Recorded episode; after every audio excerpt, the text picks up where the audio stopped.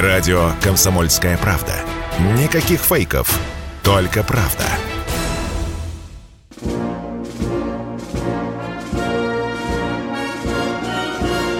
Военное ревю полковника Виктора Баранца.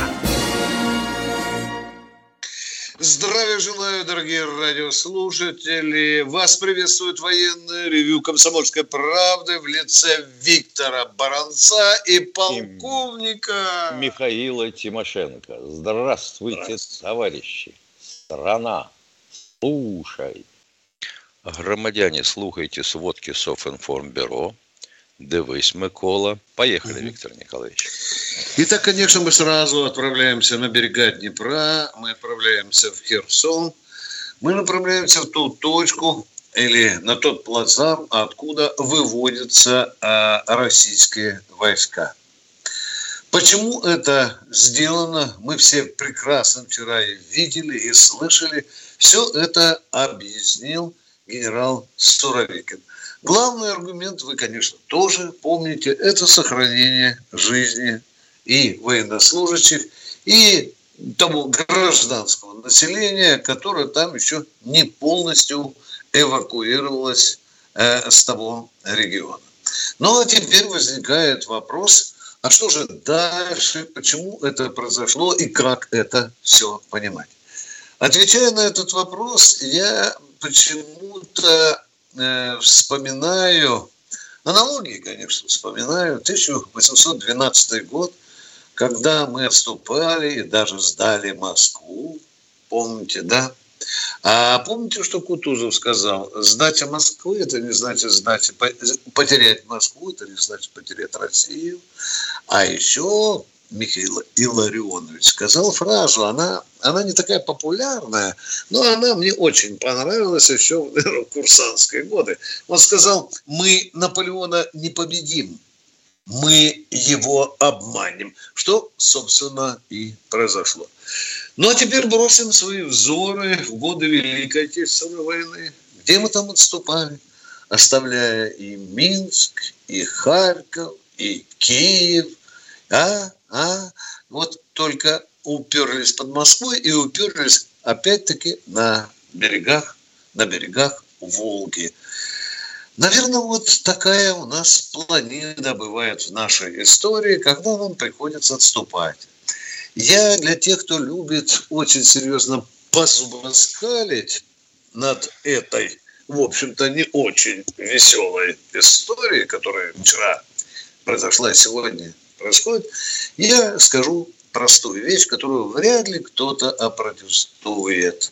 Война – это не сплошные победы и не сплошное наступление. Война – это череда и наступлений, и отступлений. Война – это череда побед и поражений. И попробуйте кто-нибудь меня опротестовать или сказать, что это не так. Я не прилежу к тем людям, которые сегодня панически относятся к этому действию, которое сейчас происходит на берегах Днепра. Я надеюсь, что я объективно оцениваю ситуацию и говорю вам прямо и честно, а не сделали ли мы собственными руками вот то, что сейчас происходит на берегу Днепра? Я такой же, как и вы, иногда бываю такой ехидный, а ехидных у нас сегодня в эфире наверняка будет очень много, и сказать, а чего же мы тогда туда полезли, мы все там правильно прочитали, а? Я пока ответа на этот вопрос не получил. Вот если кто-нибудь из вас знает, пожалуйста, можете сообщить нам. Итак, это тактический отход. Мы перейдем на левый берег Днепра. Мы, конечно, здесь будем укреплять свои позиции, ну и действовать сообразно обстановке. Ну, а теперь, что касается того, даже теперь, мне кажется, уже смешного вопроса, который я сам себе задал, планируя передачу на сегодняшний день. Он звучит так, вы только не улыбаетесь. Согласится ли Россия на то, чтобы передать часть Западной Украины Польши, часть Венгрии, часть Румынии. Ну, а теперь я ставлю вопрос. Это когда мы тут решим все дела, тогда мы будем с вами обсуждать и этот вопрос. Дорога в дюнах еще длинна.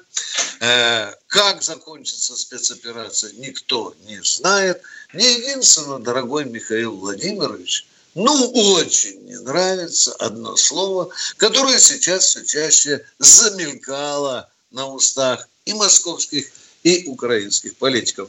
Это проклятое слово переговоры. Натюрлих, Маргарита Павловна. Натюрлих. Давай свое мнение, Миша. Свое что мнение, такое? Если да, можно, да, я выложу в субботу, когда у меня будет обязанность докладывать тему. А вообще хотел бы спросить, а вот это предусмотрено планом операции? Отступление? Да. Да, конечно, нет, Миша, что ты. Конечно, нет. Не, как это нет? Все было по плану, а это не по плану?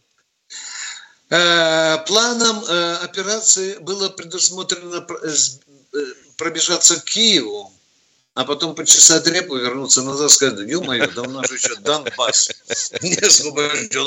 Вот это тоже не было по плану предусмотрено. Что же, Михаил Владимирович, дорогой, я все, что наболело у меня на душе, я сказал. Давай, если у тебя есть что-то добавить родному до боли. А что ты добавишь, Витя? Поговорим с народом. Да? Поговорим с народом. Да. Послушаем, что народ говорит. Давайте, поехали, народ, ваши вопросы. Итак, мы слушаем первый вопрос сегодня. Уже секунды остались. Тогда что? Наш телефон 800. Да нет, еще до перерыва 5 минут. А чего он сказал мне секунду сейчас? Алло, радиоинженер. Кто звонит? Барнаул. Он не может. Арсений из Барнаула. Да. Из Барнаула. Да, извините, да. У меня такой вопрос. Давай. Арсений из Барнаула. Добрый день. Здравствуйте, Барнаул. У нас вечер, правда. Понятно. У меня такой вопрос. Да. У меня такой вопрос. Ваше отношение к тому, что наше государство на сегодняшний день продает энергоресурсы, на основе которых создаются орудия для убийства наших солдатов в зоне спецоперации. И каково ваше отношение к тому, что мы продаем энергоресурсы туркам, в Европу? Хотелось бы услышать ответ на эту тему. Понятно. Хотелось бы услышать, кто их купит тогда, за исключением турок, Европы. Подскажите, пожалуйста. То есть вы хотите сказать... Мы ничего не хотим сказать. Мы говорим то, что мы говорим. Не надо нам приписывать, чего мы хотим сказать. Мы начали продавать газ. Мы начали продавать... То есть без разницы можно продавать, даже если... Нельзя продавать, это омерзительно, это предательство. Вас устраивает мой ответ? Это омерзительное предательство интересам государства. Да, вы меня услышали? Вот такой ответ, честный, да, нормально. Все, до свидания. Все, спасибо, так. Замечательно. Честно, да. А то неудобные вопросы, хренушки вам. А зато без денег. Без денег хорошо... Да. Да. Прошу прощения. Здравствуйте, Алексей из Самары. Алексей из Самары. Добрый вечер, товарищи полковники. Я хотел бы спросить, вы говорили в предисловии о войне, называли операцию войной. А вообще у меня вопрос такой. А может быть, пора назвать эту операцию, где участвует столько народу, такие резервы подтянуты. Уже это не операция получается, а война. Ваше мнение? Есть в этом резон, уважаемые. Безусловно, есть. Но тогда, значит, никаких продаж, никакого газу, нефти, зерна, удобрений. Да. Все. И никаких белых перчаток, что мы не будем бить по жилым массивам. Никаких. Да. Все, и тогда валим все на глушняк. Да. Все, что на пути попадется, все нахрен валим, да. Еще один вопрос можно?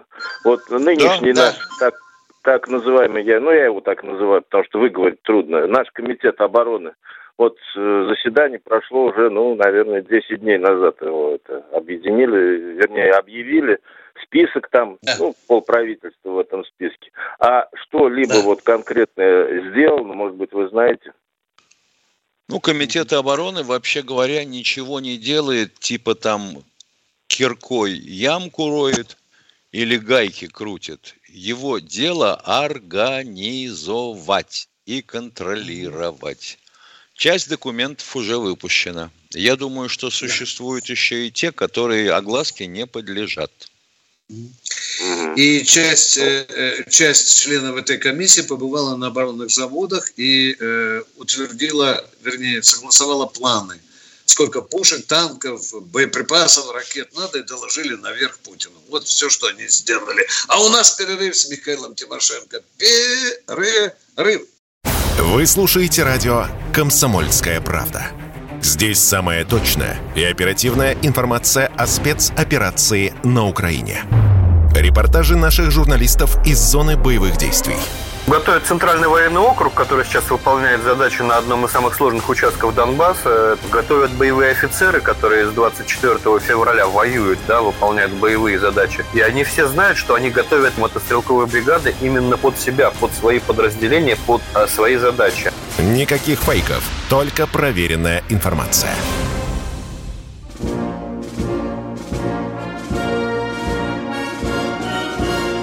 Военное ревю полковника Виктора Баранца. Здравия желаю, дорогие радиослушатели. Полковник Тимошенко и Виктор Баранец продолжают принимать звонки. А у нас, по-моему, Красноярск, да, Михаил? У нас Алексей. Алло. Алексей из Красноярска. Добрый день. Добрый день, Николаев Алексей, Красноярск, поселок Нижняя Пойма. Хотел бы вас сказать большое спасибо за вашу передачу. А теперь вопрос. Будьте добры, подскажите, наших ребят в плену, вы не подскажете, сколько еще находится у украинцев, а? Много? После последней передачи 110 на 110, по-моему, меняли. Да, было, меняли 110 на 110. Да, мелькала цифра больше 300, уважаемые. Мелькала. 260, ладно. Навру так немного. Да. Ага, да. А теперь второй вопрос. А как, по-вашему, как вы думаете, сколько еще продлится военное действие вообще в Украине? Кто же сейчас может сказать? Зависит от того, какие задачи ставятся, какие средства под это выделяются, какие силы, как дело пойдет. Судя по тому, что... Баба Ванга сказала от нескольких месяцев до нескольких лет. Продолжайте, пожалуйста, что у вас еще? А вот такой вопрос. А мне сказали, правда или нет, что Путин собирается с выездом на Донбасс. Правда это или нет? Это правда. Вчера Песков сказал, Путин обязательно побывает на Донбассе. Да, вчера это официально сообщил Песков. Угу. Всего доброго вам, товарищи полковники. И вам, вам большое. И вам спасибо за конкретные вопросы. Да, вот у кого надо поучиться. У Красноярска. Номер 1 сегодня. Кто в эфире? Сергей, Москва. Здравствуйте, Сергей. Товарищи полковники, это Сергей, Москва. У меня такой вопрос. А вот сегодня у Скобеевой прозвучало такое мнение, что будет пуск опять Сарматов. Это по Камчатке. А вот Украина не может стать таким полигоном испытательным? Не может стать. Это только в голове. Не получится. В сумасшедшей голове может это только возникнуть. Дело в том, что у межконтинентальных ракет, вообще у баллистических ракет, есть некоторая мертвая зона. То есть, если даже дальность у нее, допустим, 12 тысяч километров, то примерно до 5 тысяч ты ее пустить не можешь. Должны же отработать все 3 ступени. Да мы же понятно. Один народ. Спасибо. Ребят, какой Сармат? Второй вопрос, пожалуйста. Спасибо, все. Всего хорошего вам. До свидания. Спасибо.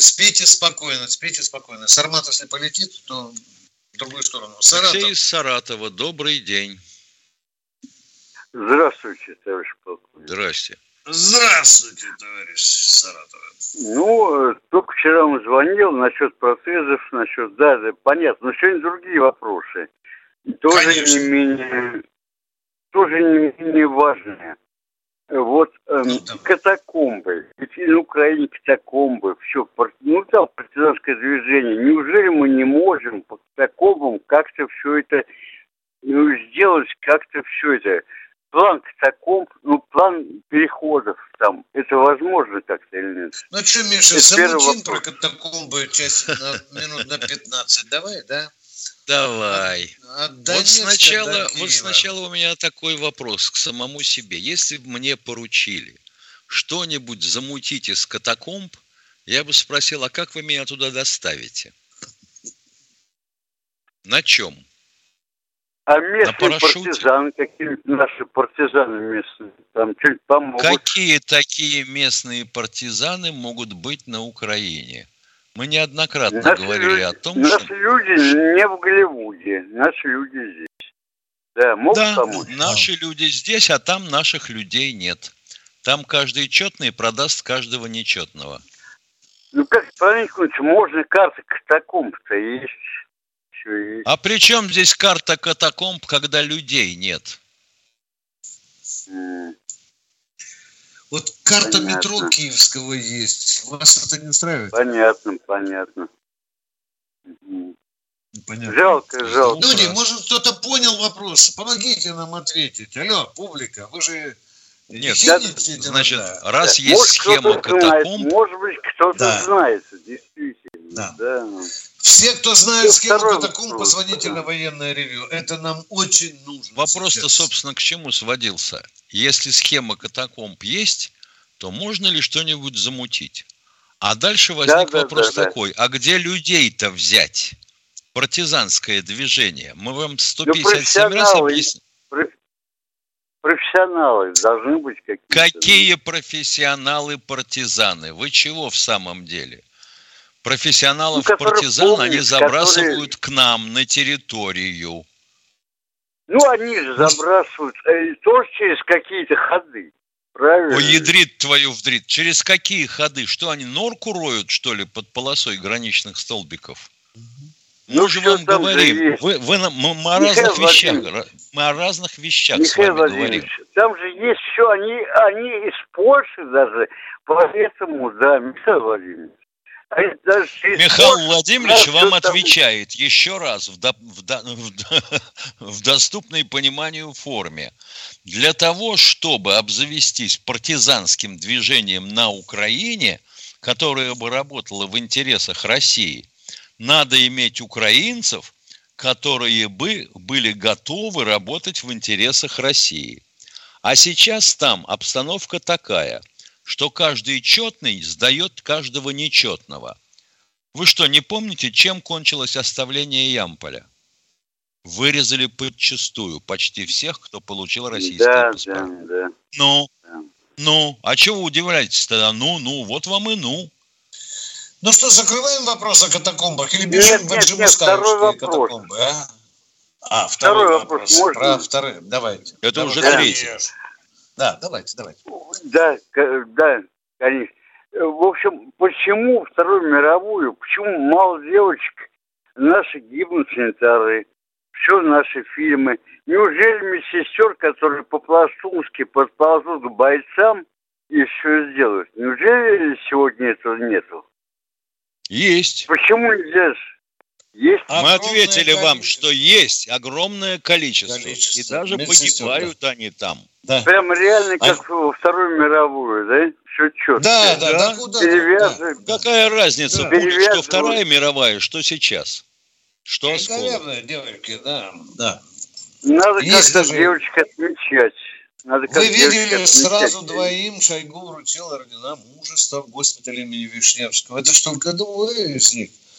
А их, я не побоюсь сказать, что сотни. Спасибо. Мы поговорили про девочек, про катакомбы и идем к следующему радиослушателю. Опа. Итак, у нас в эфире Александр. Здравствуйте, Александр с Камчатки. Добрый вечер. Нет, у нас доброй ночи уже, второй час. Да. Я всегда слушаю вас, я инвалид уже, 8-й десяток. Офицер запаса, тяжелогаубичник, 152 миллиметра. служил на Дальнем Востоке, с китайцами якшались. Да.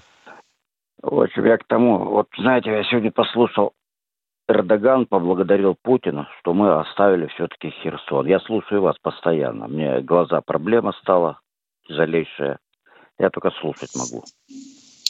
Это так, на радио КП. Вопрос? А вот, да. Ну, значит, все-таки там какие-то идут подковерные игры, правильно? Что, конечно. Если поблагодарил Путина. И теперь, вот видите, говорит, плацдарм, ну, несколько по-другому сказал, что это значит. Ну да, немного по-другому, да. Там надо... Да, это раз. Словами, да. Я к тому говорю, вот вы говорите, у нас теперь перед нами Днепр. Во время... У меня отец прошел всю войну на Ил-2. И у нас очень много рек было.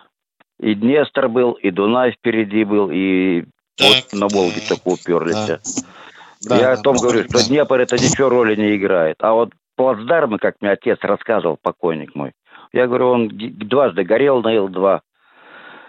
Сосед у меня, покойник, герой Советского Союза за взятие Днепра, за зафорсирование Днепра, их двое из роты осталось. Герои Союза давали. Зафорсировали. Он герой Советского Союза, их из роты двое остались. Самое большое количество героев. Я знаю, так вот... Вы так, и вопрос, знаете, вопрос к тому, получается, к тому, что форсирование потом взятие любого плацдарма нам обойдет еще дороже. Чтобы, если мы собираемся потом освобождать. Мы с Виктором Николаевичем это понимаем. Да. Потому что я к тому же говорю, я сам прекрасно это все знаю. Понятно. Я к тому говорю, что и еще, знаете, вопрос такой в музыке. Извините, знаете, вопрос такой. Так, чтобы картошку можно было сажать, то больших проблем не будет. Не уходите со связи. Вопрос к тому, что... Глядите, вот к тому. Вот много времени. Вчера я не мог дозвониться. Вы там с одним непонятно тоже, вот как сейчас, типа катакомбы. И вчера тоже было там всякие корабли кошками цеплять. И вот это вы время много тратите.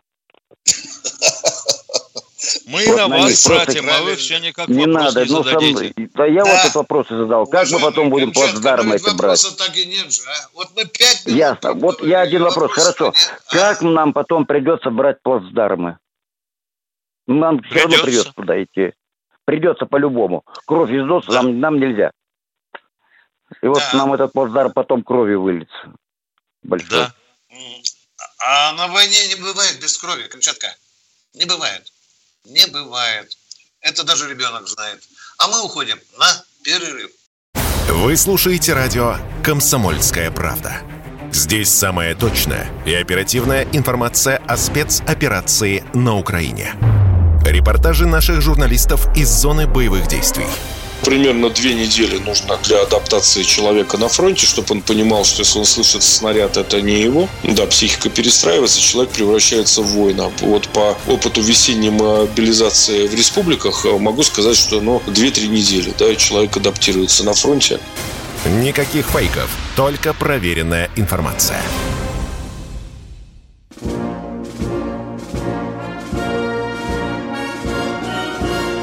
Военное ревю полковника Виктора Баранца. С вами не только Баранец, но и Тимошенко. Михаил, ты же хотел сказать... Да, кстати, сегодня вещь. Же день сотрудника МВД.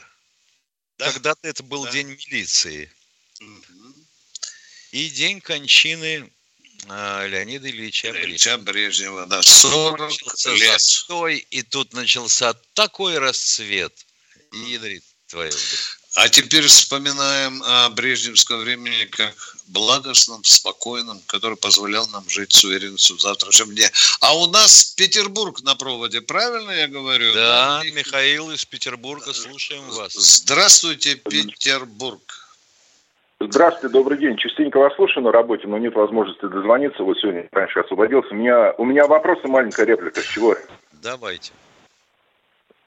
Реплика у меня такая, Владимир, частенько слушаю, с Новосибирска, он же Краповый Берет звонит, вот, и поздравлял на той неделе. Я хотел бы ему напомнить, что День спецназа внутренних войск, они же Краповый Берет, отмечается 29 августа каждый год. Это вот его непосредственно праздник. Свои праздники, я думаю, надо знать.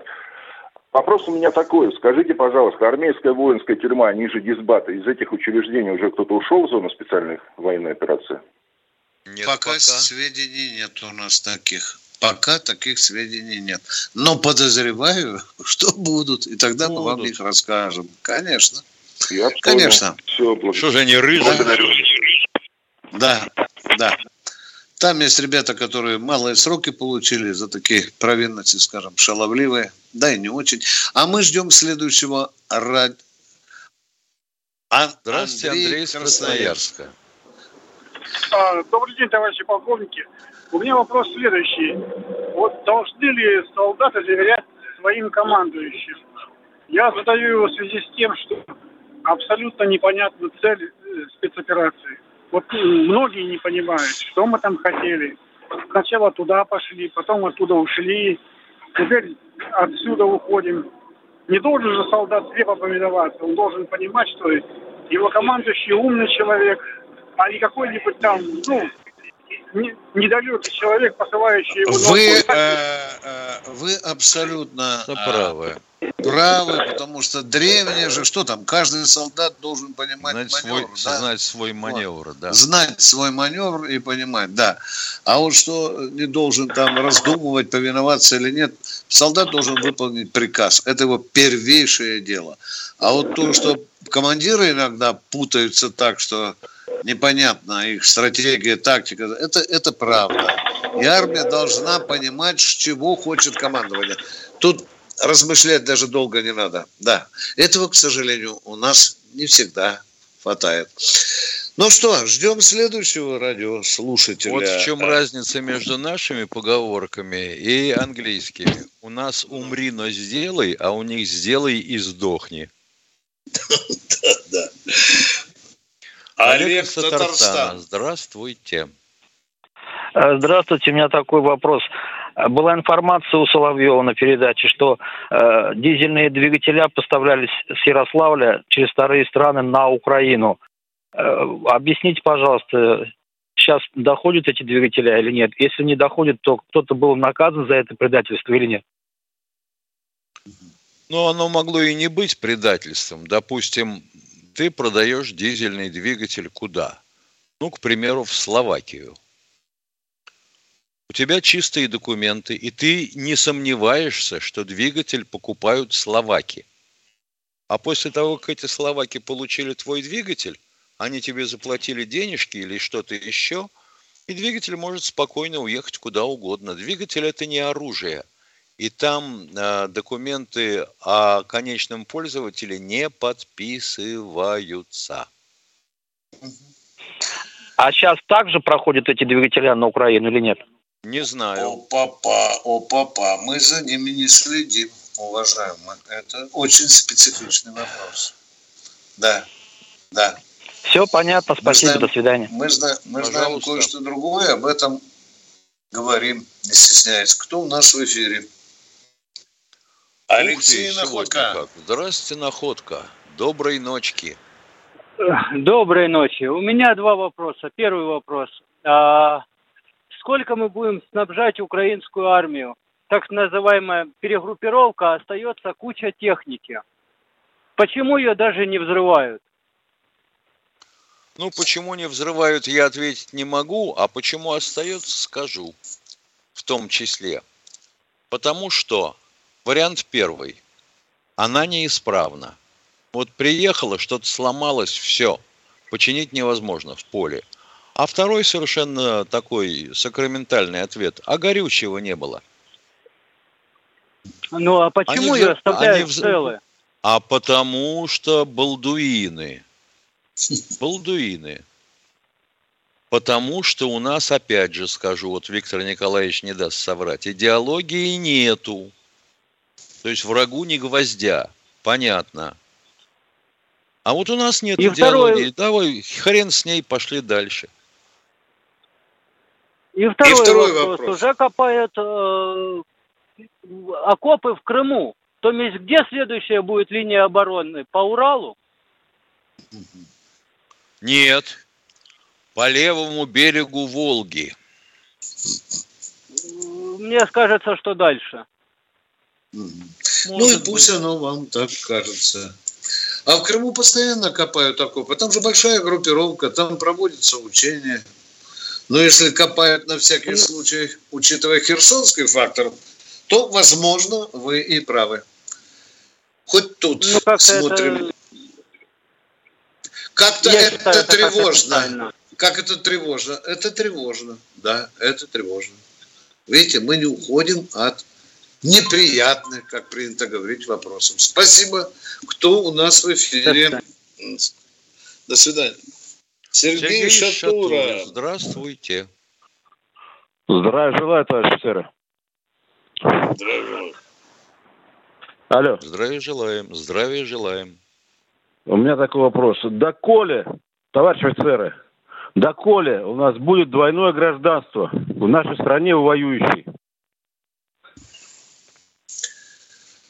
Пока порядок не наведен. Оно же получено, как я понимаю, до начала боевых действий в основном. Какая разница? А это вы спросите у мадам Собчак.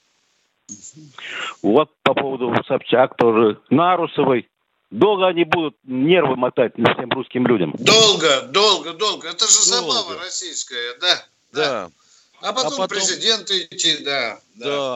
Потом у нас... Ну, наши обычные российские забавы потом выражаются в вилах. Нам что, придется всем вилы брать и всех на вилы? Ну, если у него 2 паспорта, то, может быть, и 3. И 3 вил, может быть. Да, мы не скрываем этого. Если власть не наведет порядок, если будет такой бардак, когда президент приказывает госчиновникам, чтобы не было двойных паспортов или двойного гражданства, а люди спокойно гуляют по России, ездят куда угодно. Это Россия. Вот такой порядок. А потом как ты ему запретишь ехать, если у него там маетность, недвижимость? Ну, конечно. А он ее иначе купить не мог. Он ее, чтобы замаскировать, покупал на какую-то фирму. Ну и как ему теперь бросить? Ну, конечно, надо. Это опять же вопрос идеологии. Вот по поводу идеологии второй вопрос у меня. Давайте. Вот у нас много говорится идеология, патриотизм, хорошие вещи. Я сам патриот, вы патриоты. Но опять же, где Сталинград? Где? Объясните. Я бы вам сказал по-офицерски, но стесняюсь женщин, которые в эфире. А не надо стесняться. Пока. Нету. А будет ли? Вы же говорите, где. А если народ надавит на власть, будет, да. Да, если народ, вы же там про вилы напомнили, да? Вот да. Народ должен сам добиваться. А так легко сидеть и Баранцу вопрос. Вышли 2 миллиона волгоградцев на митинг, а? И сказали, не уйдем с улицы, пока сегодня губернатор не издаст указ, а? Не изменит название города. Да. А кто клич? Дайте клич, Виктор Баранец. Клич дайте, выйдем. Я уже клич давал по телевидению. Мы давали, а толку да. Мы же не живем в Волгограде. Да. А местное население молчит. Оно только звонит и спрашивает, Баранца или Тимошенко, почему не переименовали? Мы им объясняем. Ребята, вообще это ваша забота. Да.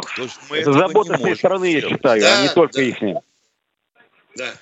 Оно, конечно... Но для этого должна быть инициатива волгоградцев, если они считают себя сталинградцами. А если нет, то о чем говорить? Да. Вот сколько разговоров в Москве идет про возвращение памятника Дзержинского на место, а?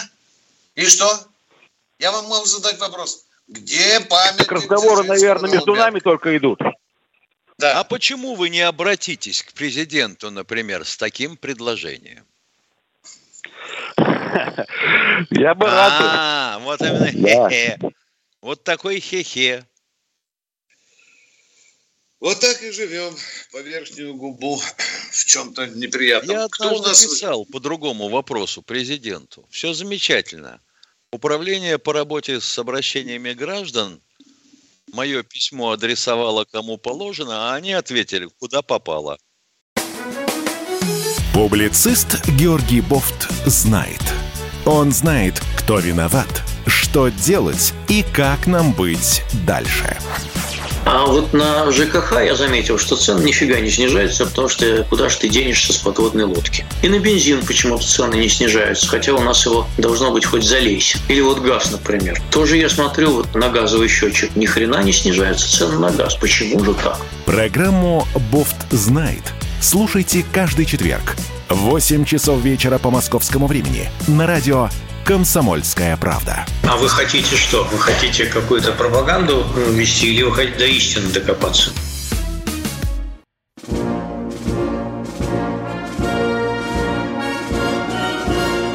Военное ревю полковника Виктора Баранца. Четвертая часть военного ревю. Тимошенко, Баранец с вами, но мы в Ютьюбе, в Скайпе. В Ютьюбе мы уже, боже мой. Владимир. В Ютьюбе мы. Мы в Ютьюбе, в Скайпе, мы везде. Владимир, привет. Кто вы? Откуда? Какие вопросы? Владимир, алло. Пожалуйста, алло. Обозначьте алло. Свое присутствие. Да, вопрос. Кстати, о птичках. Об идеологии. Сейчас только вот предыдущий товарищ выступал насчет идеологии. Конечно, идеология. Вы сказали, вот, волгоградцы должны это выйти. А куда должны выйти люди, которым надоела вот эта дебильная реклама? Загребущие руки, на ТНТ что творится? Вы хоть бы раз посмотрели канал ТНТ? Там такие хари сидят. И что они проповедуют? Ну, это канал, вообще... мы говорим... Канал какой, как вы сказали, какой молодежный канал? Нам так объясняют. Вы подумайте, какая молодежь там сидит? А? Вы хоть раз посмотрите вот целиком ТНТ. Смотрим. Значит, вы, депутаты, плохо смотрите. И кто отвечает за... Мы куда депутаты? Вы куда звоните? Вы в Госдуму звоните, а? Вы ошиблись? Нет, я к вам звоню, к депутатам тоже. Вы же депутаты? Или нет? Чего мы депутаты? До свидания. Ну, конечно, вот так у нас вся идеология есть. И слышим мы не хохот из дурдома. Надеемся, что грохот космодрома. Да. Депутаты Баранец и Тимошенко продолжают военное ревью. Депутаты непонятно чего, но нас уже назначили депутатами. Спасибо. Кто в эфире?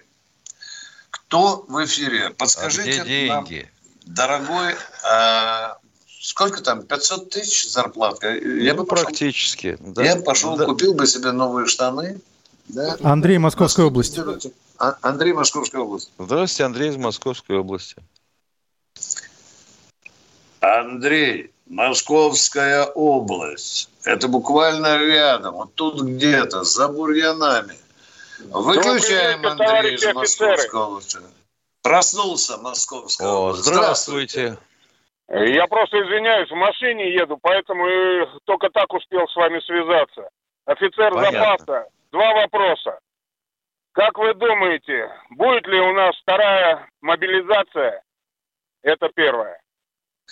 Стоп. Я думаю, что да. Вас это устроит? Так точно, да, устраивает вполне. Так. О. И второй вопрос. Записал. Второй вопрос. Скажите, такой вариант. Вот до сих пор Минобороны выставляет на торги технику, запчасти. И торги эти идут. Я по роду своей деятельности с этим сталкиваюсь. Да, это известно. Сколько до каких пор, вот меня это до глубины души убивал бы, просто не хочу открыто говорить. Да что ж творится-то, япона душу? До каких пор это будет?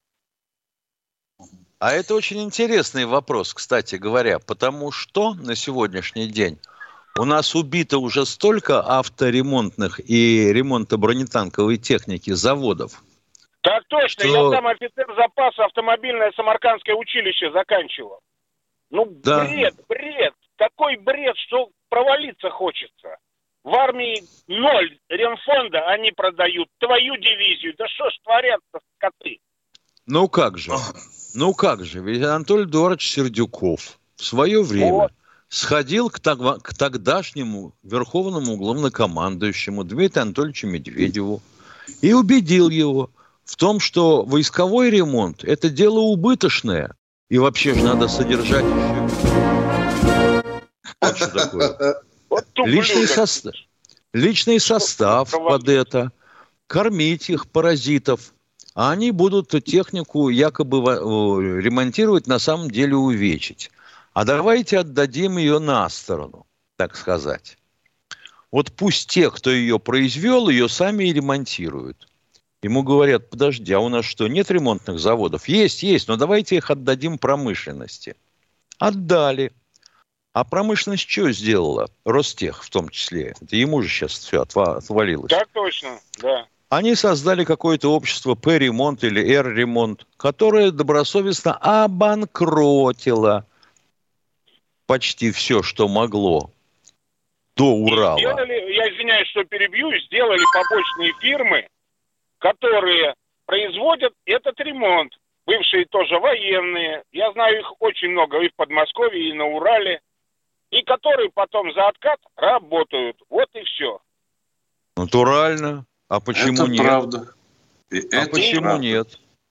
Да ну заводы вот у меня были... вот одно, до глубины души. Японы их каравай. Когда же это все закончится? Чтобы им там...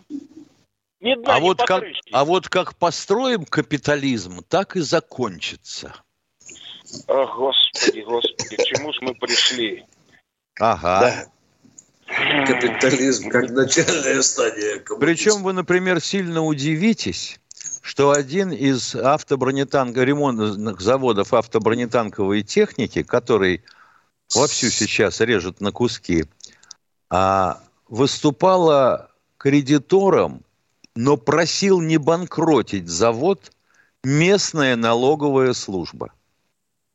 Это как? Представляете? Она отстаивала завод. Все равно обанкротили. И сейчас можно смело назвать. 1.5 оборонных заводов стоят под банкротством. Да? Мы с тобой про Алексеевский недавно говорили. Да. Свеженькие, да? Свеженькие. 3 или 4 завода вроде удалось спасти. Но ГАПТУ учинила такой кавардак. Оно загородило задницу протоколом, по которому должно все вот идти хорошо, и 4 завода якобы спасли. Вот уж хрен. Я вот думаю, Миша, если пойти к заместителю министра обороны Криворучкова, он же у нас зам по вооружению, будем говорить, да? Это по его портфелю вот это... Теоретически должно быть. И ремонт, да? Ремонт, вот он... А ты знаешь, ремонт, по-моему, за Булгаковым. Да. А помнишь, за Булгакова. Ну, и потому и переименовали тыл. Тыл заумыли. Именно поэтому я возмущался. Какие великие слова были. Замминистра по тылу. Или тыл. Нет, сейчас МТО. Вот почему и переименовали, Миша. По материально-техническому обеспечению. Да. Он отвечает за ремонт. Да. А в ГАПТУ там сидит, по-моему, целый полковник, руководит этим делом. Шестаков, что ли? Да. Бардака много, уважаемые, и ваше возмущение абсолютно праведно. Здесь тоже нужно наводить железной рукой порядок. Спасибо вам. А то, понимаешь, подписали протокол, что на тех заводах, которые пока еще не развалили, воссоздать военную приемку. Хотел бы я знать, кто пустит приемку на завод, который не военный. Кто у нас еще на связи? Алло. Анзор, Нальчик. Анзор из Нальчика. Здравствуйте. Наш фаворит. Здравствуйте. Добрый вечер, уважаемый Виктор Николаевич и Михаил Владимирович. Хотелось бы вот мое возмущение высказать вам, маленькую реплику и вопросик задать. Виктор Николаевич, нас, наверное, вот держат за лохов, типа они все равно ничего не понимают. А как же тогда денацификация и демилитаризация Украины? Виктор Николаевич, позвольте, вот почему позволил, наше Министерство обороны Белгород, так сделать, давайте тогда Белгород сдавать. Наверное, нет. А Херсон, все-таки же это Россия, или не так? У нас вроде самая мощная армия, и в мире даже. Но с Украиной какой-то восьмой месяц мы возимся. Почему Суровикин отдает приказ десконцентрировать ЗСУ, не ударить быть ковровыми бомбардировками? Такое ощущение, как будто Путин гладит хохлов, извините за выражение, по головке. Просто удивляет эти жесты доброй воли, оставленные позиции. А вот Банковая стоит, Грушевская живет, американская сволота приезжает туда, ЖД-узлы работают, туннели работают, интернет работает, телефонная станция в действии, мосты целы, оружие Запад подвозит.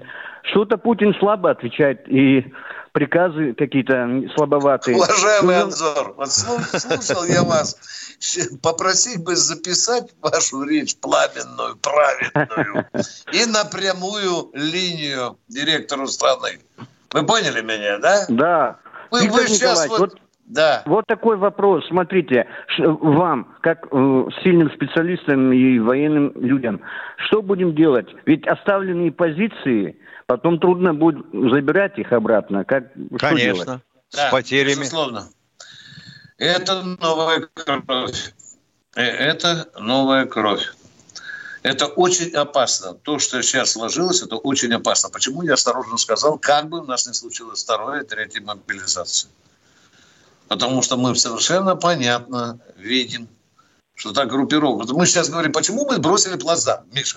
С той стороны нависает 60-тысячная группировка. Отвечает Баранец. А сколько наших? 3 раза меньше. Если потому Суровикин... Да. Но мы успешно его обороняли. Да. Другое дело, что практически перебиты все переправы. И как снабжать группировку? А как будут снабжать вообще жителей города, оставшихся? Вот именно. Так. Вот это да, это вопрос. Да, я боюсь, что как бы там голодовка не началась среди тех жителей, которые там еще остались. Понимаете? И опять кто думаете, виноват? Правильное решение, да, было, Виктор Николаевич? Что? Но это правильное решение, по-вашему, Суровикина? Как вы думаете? Ваше мнение?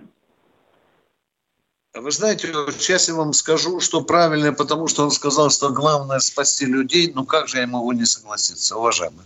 Ну как я не могу согласиться? Или я должен сказать, нет, Суровикин, не прав, ты хреновину гонишь. Пусть там люди гибнут, но не сдают Херсон. Это же не мое размышление. Понимаете, хорошо сидя в теплом кабинете, говорят сам на суд, говорит, Суровикин, по-моему, не прав. Или прав, Миша? А? Или прав, не прав. Или вот не с прав. Точки зрения офицера-оператора, коим я был лучшую половину своей жизни, он прав. Но сразу начинаются такие вопросы. А почему надо спасать жизни тех солдат, у которых все поначалу было хорошо? Ведь не Суровикин же загнал людей в такое положение. Получается, это политики сделали.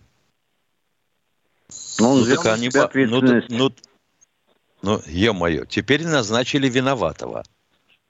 Скажем сейчас так. Всех собак будут спускать сейчас на Суровикина. Всех собак повесят на Суровикина. Неизбежно. Да, как бы не разворачивалась обстановка, да. Но занимать плацдарм на правом берегу Днепра все-таки решали не политики. Это дело военных. Давайте говорить правду, а?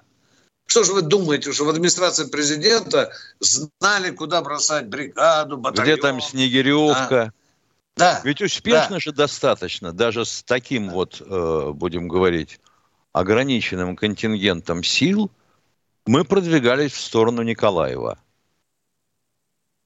Тогда кто упустил то, что Украина отмобилизовала столько народу, сколько считает необходимым, чтобы защитить свою землю? А мы, поскольку теперь Херсонщина наша земля, не обеспечили ее защитой. Как так случилось? Вот сегодня не успел сказать, что то, что произошло под Херсоном, это дело рук тех военачальников, которые создали эту ситуацию. Я попал в опалу, Миша. Да. Сказал, что это рукотворное дело определенных конкретных генералов. Ведь там же этот фланг держала группировка наша, одна из всех. Да. А когда дело запахло порохом, Суровикин, давай-ка ты бери все хозяйство в руки, этот колхоз 40 лет без урожая, и рули. Давайте примем еще одного человека. Это Николай Егорович, Казань. Здравствуйте, Красавец. Николай Егорович из Казани. У нас 50 секунд. Задавайте вопрос. Виктор Николаевич, дорогой, добрый вечер. Я вас очень уважаю, ценю ваш профессионализм. И вот у меня вопрос к вам, если можно. Я ветеран труда, бывший партийный работник. Меня волнует вот вопрос, это очень много развелось у нас, это Маратий на Руси, отец и сын Гудкова, Удальцов, Мальцев, Елена Лукьянова, Татьяна Фелькенгауэр, Сванидзе, Макаревич, Пугачева, Галкин, Ахиджакова, Киркоров, Алексей, Навальный. Неужели нельзя вот этих паразитов выселить из России, объявить им это, их предателями? Отобрать у них все награды, награбленные деньги брать. 5, Можно 4, и нужно, уважаемые. 3, можно 2, и нужно. Прощаемся до завтра. До завтра. А завтра встретимся в это же время.